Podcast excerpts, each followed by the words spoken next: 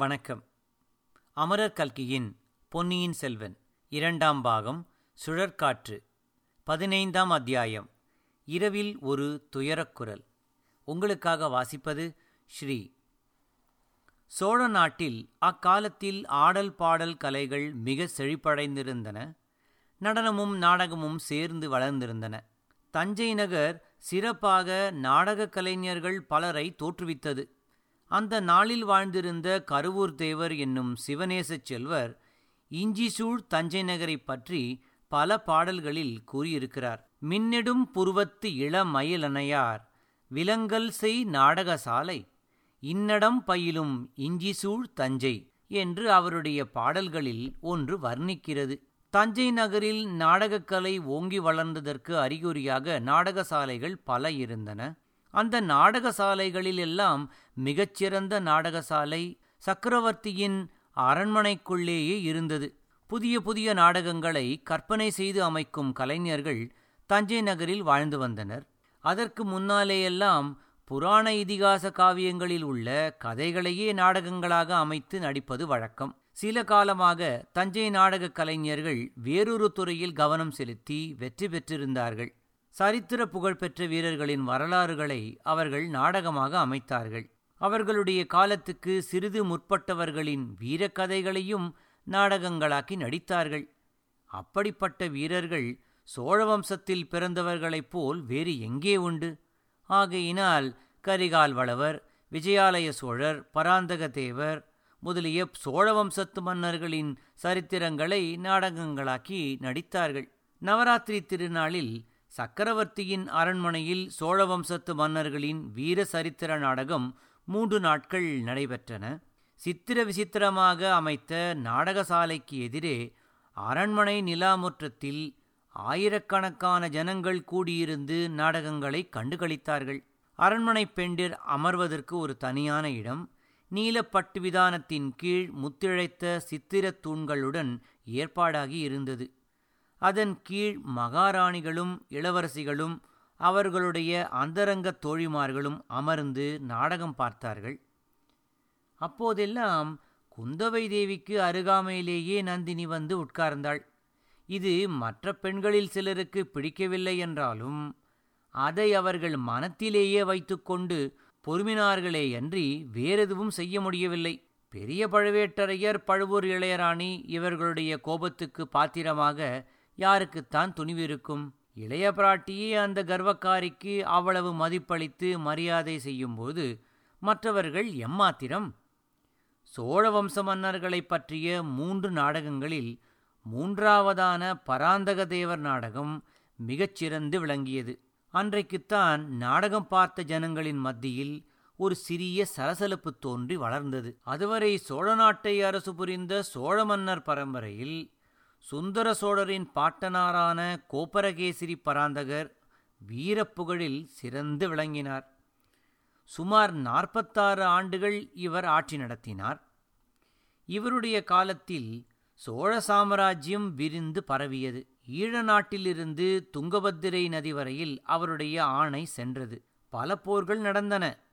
மகத்தான வெற்றிகள் கிடைத்தன. மதுரையும் ஈழமும் கொண்ட கோப்பரகேசரிவர்மர் என்ற பட்டம் பெற்றார். தில்லை சிதம்பரத்தில் சிற்றம்பலத்துக்கு பொன்வேய்ந்து புகழ் பெற்றார்.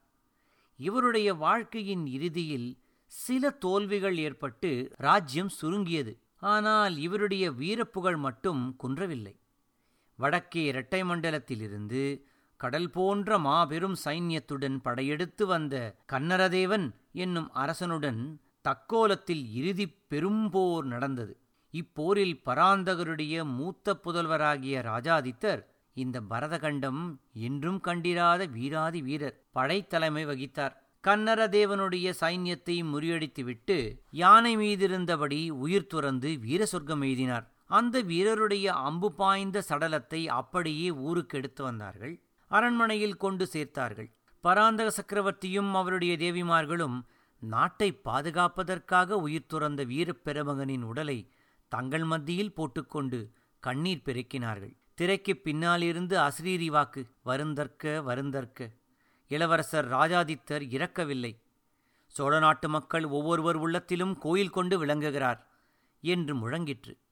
இந்த இறுதிக் காட்சியுடன் நாடகம் முடிவடைந்தது. அந்த தலைமுறைக்கு முந்திய தலைமுறையில் நடந்த வீர சம்பவங்கள் நிறைந்த இந்த நாடகத்தை ஜனங்கள் பிரமாதமாக ரசித்து மகிழ்ந்தார்கள். சபையோருக்குள்ளே சலசலப்பு ஏற்பட்டதன் காரணம் என்னவென்றால் பராந்தக தேவரது காலத்தில் நடந்த பெரும் போர்களில் அவருக்கு இரண்டு சிற்றரசர்கள் அருந்துணையாக இருந்தார்கள். ஒருவர் கொடும்பாளூர் சிற்றரசர் இன்னொருவர் பழுவூர் குறுநில மன்னர். இந்த இருவரும் சோழ வம்சத்தாருடன் உறவு தலையினால் பிணைக்கப்பட்டவர்கள். பெண் கொடுத்து பெண் வாங்கியவர்கள். இருவரும் இரண்டு கரங்களைப் போல் பராந்தகருக்கு உதவி வந்தார்கள். யார் வலக்கை யார் இடக்கை என்று சொல்ல முடியாமல் இருந்தது. இருவரையும் தம் இரண்டு கண்களைப் போல பராந்தக சோழர் ஆதரித்து சன்மானித்து வந்தார். இரண்டு கண்களில் எது உயர்வு எது தாழ்வு என்று சொல்ல முடியாதுதானே? இப்போது அதிகாரம் செலுத்தி வந்த பழுவேட்டரையர்களின் பெரிய தந்தை பராந்தகருக்கு உதவி செய்தவர். அவர் பெயர் பழுவேட்டரையர் கண்டனமுதனார். ஈழத்தில் உயிர் துறந்த கொடும்பாளூர் சிறிய வேளாரின் தந்தைதான் அதாவது வானதியின் பாட்டனார். பராந்தகதேவருக்கு துணை புரிந்த கொடும்பாளூர் சிற்றரசர். பராந்தகதேவரின் நாடகம் நடத்தியவர்கள் மேற்கூறிய இரண்டு சிற்றரசர்களுக்குள்ளே எவ்வித உயர்வு தாழ்வும் வேற்றுமையும் கற்பியாமல் மிக ஜாக்கிரதையாகவே நாடகத்தை ஒத்திகை செய்திருந்தார்கள். இருவருடைய வீரப்புகழும் நன்கு வெளியாகும்படி நடித்தார்கள்.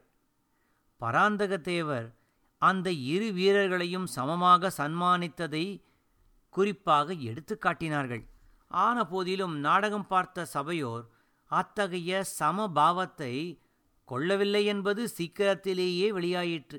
அவர்களில் சிலர் கொடும்பாளூர் கட்சி என்றும் வேறு சிலர் பழுவூர் கட்சி என்றும் தெரிய வந்தது கொடும்பாளூர் தலைவன் வீரச்செயல் புரிந்ததை நாடக மேடையில் காட்டியபோது சபையில் ஒரு பகுதியார் ஆரவாரம் செய்தார்கள். பழுவூர் வீரன் மேடைக்கு வந்ததும் இன்னும் சிலர் ஆரவாரித்தார்கள். முதலில் இந்த போட்டி சிறிய அளவில் இருந்தது வர வர பெரிதாகி வளர்ந்தது. நாடகத்தின் நடுநடுவே நாவலோ நாவல் என்னும் சபையோரின் கோஷம் எழுந்து நாலு திசைகளிலும் எதிரொலியை கிளப்பியது. சபையில் எழுந்த இந்த போட்டி கோஷங்கள் குந்தவை தேவிக்கு உற்சாகத்தை அளித்தன.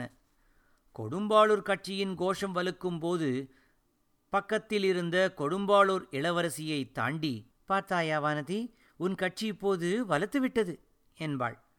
கள்ளம் கவடமற்ற வானதியும் அதை குறித்து தன் மகிழ்ச்சியை புலப்படுத்துவாள். பழுவூர் கட்சியாரின் கோஷம் வலுக்கும் போது இளைய பிராட்டி நந்தினியை பார்த்து ராணி இப்போது உங்கள் கட்சி பலத்துவிட்டது என்பாள். ஆனால் இது நந்தினிக்கு உற்சாகமூட்டவில்லை என்பதை அவள் முகக்குறி புலப்படுத்தியது. இந்த மாதிரி ஒரு போட்டி ஏற்பட்டதும் அதிலே ஜனங்கள் பகிரங்கமாக ஈடுபட்டு கோஷமிடுவதும் இளைய பிராட்டி அதை மேலும் தூண்டிவிட்டு வருவதும் அந்த அற்பச் சிறுமி வானதியையும் தன்னையும் ஒரு நிறையில் சமமாக வைத்து பரிகசிப்பதும் நந்தினியின் உள்ளக்கனலை பன்மடங்கு வளர்த்து வந்தது. கோபித்துக்கொண்டு எழுந்து போய்விடலாமா என்று பல தடவை தோன்றியது. அப்படி செய்தால் அந்த போட்டியை பிரமாதப்படுத்தி தன் தோல்வியை ஒப்புக்கொண்டதாகும் என்று எண்ணி பழுவூர் ராணி பல்லை கடித்து கொண்டிருந்தாள்.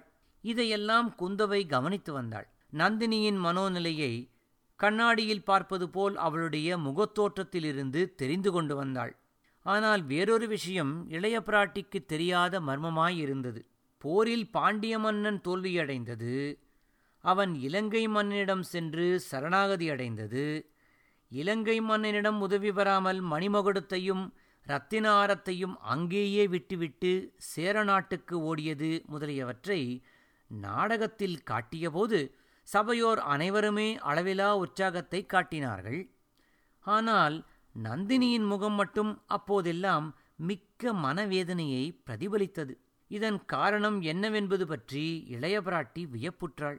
கொஞ்சம் பேச்சு கொடுத்து பார்க்கலாம் என்று எண்ணி சக்கரவர்த்தியும் நம்முடன் இருந்து இந்த அருமையான நாடகத்தை பார்க்க முடியாமற் போயிற்றே.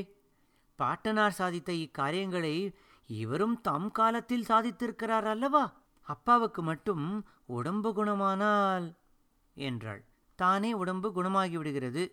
அவருடைய செல்வ புதல்வியும் இங்கு வந்துவிட்டீர்கள். இலங்கையிலிருந்து மூலிகையும் சீக்கிரம் வந்துவிட்டால் சக்கரவர்த்திக்கு நிச்சயம் உடம்பு குணமாகிவிடும் என்றாள் நந்தினி.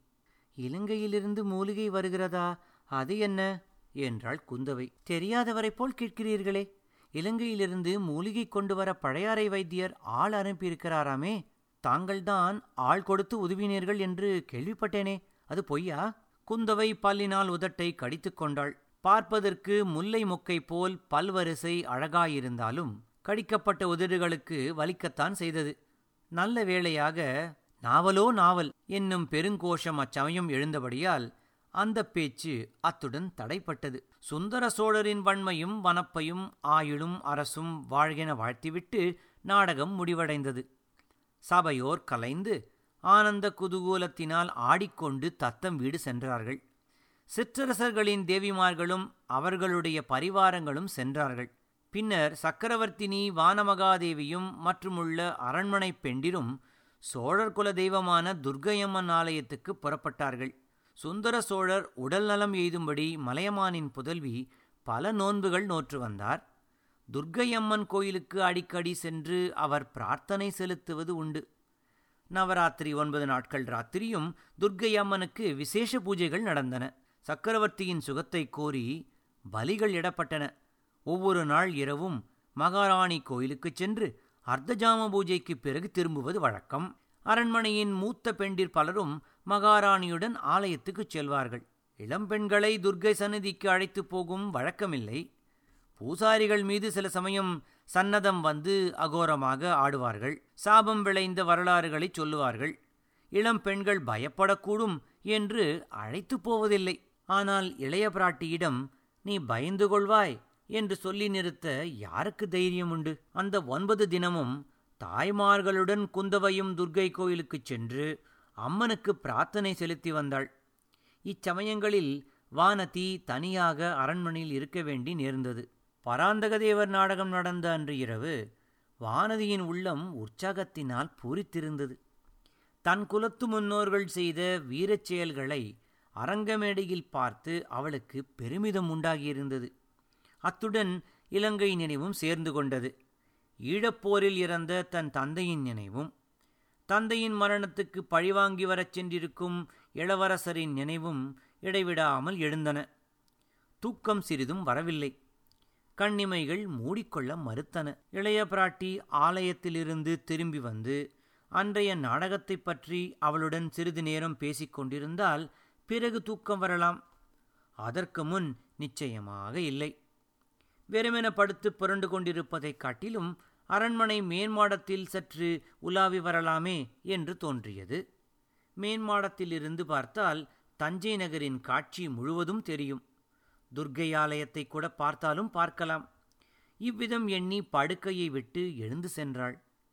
அந்த அரண்மனைக்கு வானதி புதியவள்தான். ஆயினும் மேன்மாட நிலாமுற்றத்தைக் கண்டுபிடிப்பது அவ்வளவு ஒன்றும் கஷ்டமாயிராது.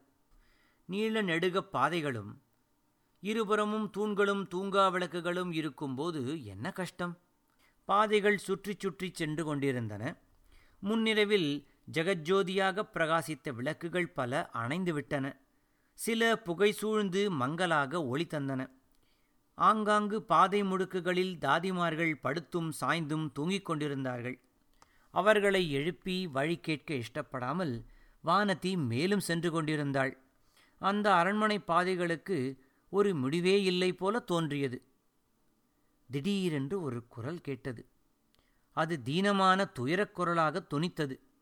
வானதிக்கு ரோமாஞ்சனம் உண்டாயிற்று. உடம்பு நடுங்கியது. அவளுடைய கால்கள் நின்ற இடத்திலேயே நின்றன. மறுபடியும் அந்த அபயக்குரல் என்னை காப்பாற்றுவார் யாருமில்லையா? ஆஹா இது சக்கரவர்த்தியின் குரல் போலல்லவா இருக்கிறது? என்ன ஆபத்தோ தெரியவில்லையே. உடல் நோயின் கோளாறா? அல்லது வேறு ஏதாவது இருக்குமா? சக்கரவர்த்தினி முதலிய மூத்த பெண்டிர் அனைவரும் கோயிலுக்கு சென்று விட்டார்களே. சக்கரவர்த்திக்கு பக்கத்தில் யாரும் இல்லாமலாயிருப்பார்கள். ஆயினும் போய் பார்க்கலாம். நடுங்கிய கால்களை மெதுவாக எடுத்து வைத்து வானதி மேலும் சில அடிகள் நடந்தாள். குரல் கீழே இருந்து வருவதாக தோன்றியது. அந்த இடத்தில் பாதையும் முடிந்தது. குனிந்து பார்த்தால் கீழே ஒரு விசாலமான மண்டபம் தெரிந்தது. ஆஹா சக்கரவர்த்தியின் சயன கிரகம் அல்லவா இது? ஆம் அதோ சக்கரவர்த்தி தான் படுத்திருக்கிறார். தன்னந்தனியாக படுத்திருக்கிறார். மேலும் அவர் ஏதோ புலம்புகிறார் என்னவென்று கேட்கலாம்? அடிப்பாவி உண்மைதானடி. நான் உன்னை கொன்றுவிட்டது உண்மைதான். வேண்டுமென்று சொல்லவில்லை. ஆனாலும் உன் சாவுக்கு நான் தான் காரணம். அதற்கு என்ன செய்யச் சொல்லுகிறாய்? அதற்கு என்ன செய்யச் சொல்லுகிறாய்? வருஷம் இருபத்தைந்து ஆகிறது. இன்னமும் என்னை விடாமல் சுற்றுகிறாயே. உன் ஆத்மாவுக்கு சாந்தி என்பதே கிடையாதா? எனக்கும் அமைதி தரமாட்டாயா? என்ன பிராயச்சித்தம் செய்ய வேண்டுமோ சொல். அந்தப்படி அந்தப்படி செய்து விடுகிறேன் என்னை விட்டுவிடு. ஐயோ என்னை இவளுடைய கொடுமையிலிருந்து விடுவிப்பார் யாரும் இல்லையா எல்லாரும் என் உடல் நோய்க்கு மருந்து தேடுகிறார்களே. என் மனநோயை தீர்த்து காப்பாற்றுவார் யாரும் இல்லையா போ போ போய்விடு. இல்லை இல்லை போகாதே. நில் நில். நான் என்ன செய்ய வேண்டும் என்று சொல்லிவிட்டு போ. இப்படி மௌனம் சாதித்து என்னை வதைக்காதே. வாயைத் திறந்து ஏதாவது சொல்லிவிட்டு போ. இந்த வார்த்தைகள் வானதியின் காதில் இரும்பை காய்ச்சி விடுவது போல் விழுந்தன. அவளுடைய உச்சந்தலை முதல் உள்ளங்கால் வரையில் கொலுங்கியது. தன்னை எறியாமல் கீழே குனிந்து பார்த்தாள். மண்டபத்தில் நாலாபுரமும் அவளுடைய பார்வை சென்ற வரையில் பார்த்தாள். சக்கரவர்த்திக்கு எதிரில் சற்று தூரத்தில் ஓர் உருவம் நின்று கொண்டிருந்தது. அது பெண்ணின் உருவம். பாதி உருவம்தான் தெரிந்தது. பாக்கி பாதி தூண்நிழலிலும் அகில் புகையிலும் மறைந்திருந்தது. தெரிந்த வரையில் அந்த உருவம் ஆ பழுவூர் இளையராணையைப் போலல்லவா இருக்கிறது? இது என்ன கனவா சித்த பிரமையா இல்லை உண்மையேதான். அதோ அந்த தூண்மறைவில் ஒளிந்து நிற்பது யார்? பெரிய பழுவேட்டரையர் அல்லவா? சந்தேகமில்லை. அவர்கள்தான் பழுவூர் இளையராணியை பார்த்துவிட்டா சக்கரவர்த்தி அப்படியெல்லாம் பேசுகிறார். உன்னை கொன்றது உண்மைதான் என்று அலறினாரே. அதன் பொருள் என்ன? திடீரென்று வானதிக்கு மயக்கம் வரும் போல் இருந்தது. தலை சுற்றத் தொடங்கியது. இல்லை அந்த அரண்மனையே சுற்றத் தொடங்கியது. சீச்சி இங்கே மயக்கமடைந்து விடக்கூடாது கூடவே கூடாது. பல்லைக் கழித்து கொண்டு வானதி அங்கிருந்து சென்றாள். ஆனால் திரும்பிச் செல்லும் பாதை தொலையாத பாதையாயிருந்தது. அவள் படுத்திருந்த அறை வரவே வராது போல் தோன்றியது. முடியாது. இனிமேல் நடக்க முடியாது. நிற்கவும் முடியாது. குந்தவை பிராட்டி கோயிலிலிருந்து திரும்பி வந்தபோது வானதி அவள் அறைக்கு சற்று தூரத்தில் நடைபாதையில் உணர்வற்று கட்டை போல் கிடப்பதைக் கண்டாள். இத்துடன் பதினைந்தாம் அத்தியாயம் நிறைவடைந்தது.